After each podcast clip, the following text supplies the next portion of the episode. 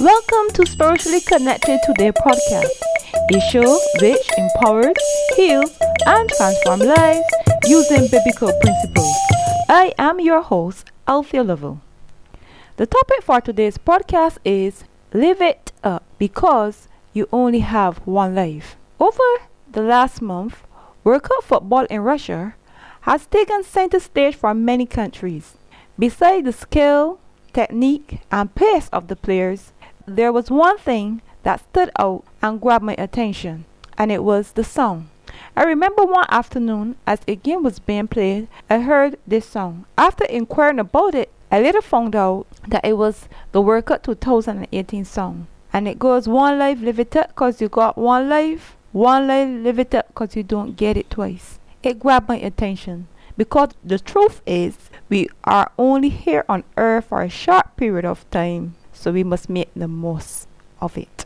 But the question is, how are we living it up? Ponder a bit. It calls us to examine ourselves. If you found out that you only had a short period to live, what are you doing now that you would do differently and make a note of it? What dreams or goals are you putting off? I remembered about six years ago around summertime, I wanted to start a business, and for me to do that meant I would have to make some tough decisions. I have to give up my full time job to work part time to pursue my dream. I was a single mother at the time, and making a decision like that was not easy. So I prayed and I fasted, and the Holy Spirit guided me in the right direction. I went on, I pursued my studies, and built the business. Today, I am thankful that I stepped out in faith. I was able to achieve my goal of owning my own business. You see, Fear and faith cannot dwell in the same place. Neither can procrastination or being proactive. You have to choose one, and which one you choose will determine the outcome of your life. How do we live it up? I know living it up can be subjective because each person will live it up in their own way. Society gives us its view of what it means to be living it up, which is driving the nicest car, having a big home, having a lot of bling, partying, clubbing, etc.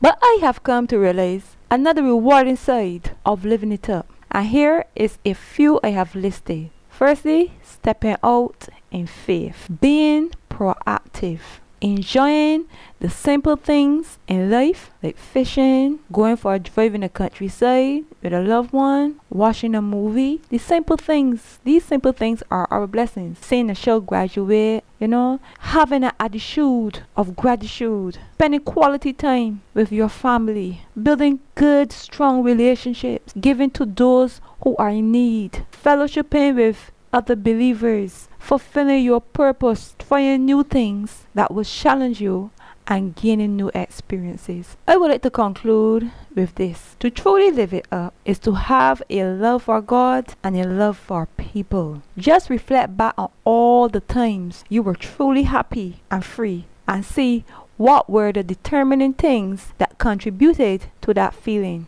What dreams or goals have you been putting off? Today, make a plan. Write down the things that you want to do and do them. Set a time limit and do them. Everything around us is temporal. How we are living it up today will determine where we spend eternity, either in heaven or hell. I end with this scripture 2 John 2. Beloved, I wish above all things that thou mayst prosper and be in health, even as thy soul prospers. Be blessed with all spiritual blessings in Christ Jesus.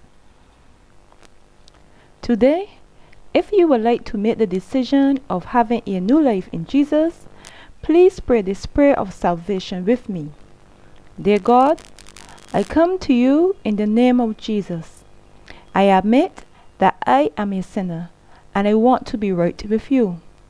I ask you to forgive me of all my sins. The Bible says, if I confess with my mouth that Jesus is Lord and believe in my heart that God raised him from the dead, I will be saved. I believe with my heart and I confess with my mouth that Jesus is the Lord and Savior of my life. Thank you for saving me. In Jesus' name, Amen. Thank you for joining us today. You can follow us on Facebook, Twitter, Instagram, or you can subscribe to our monthly newsletter. Until next time, bye.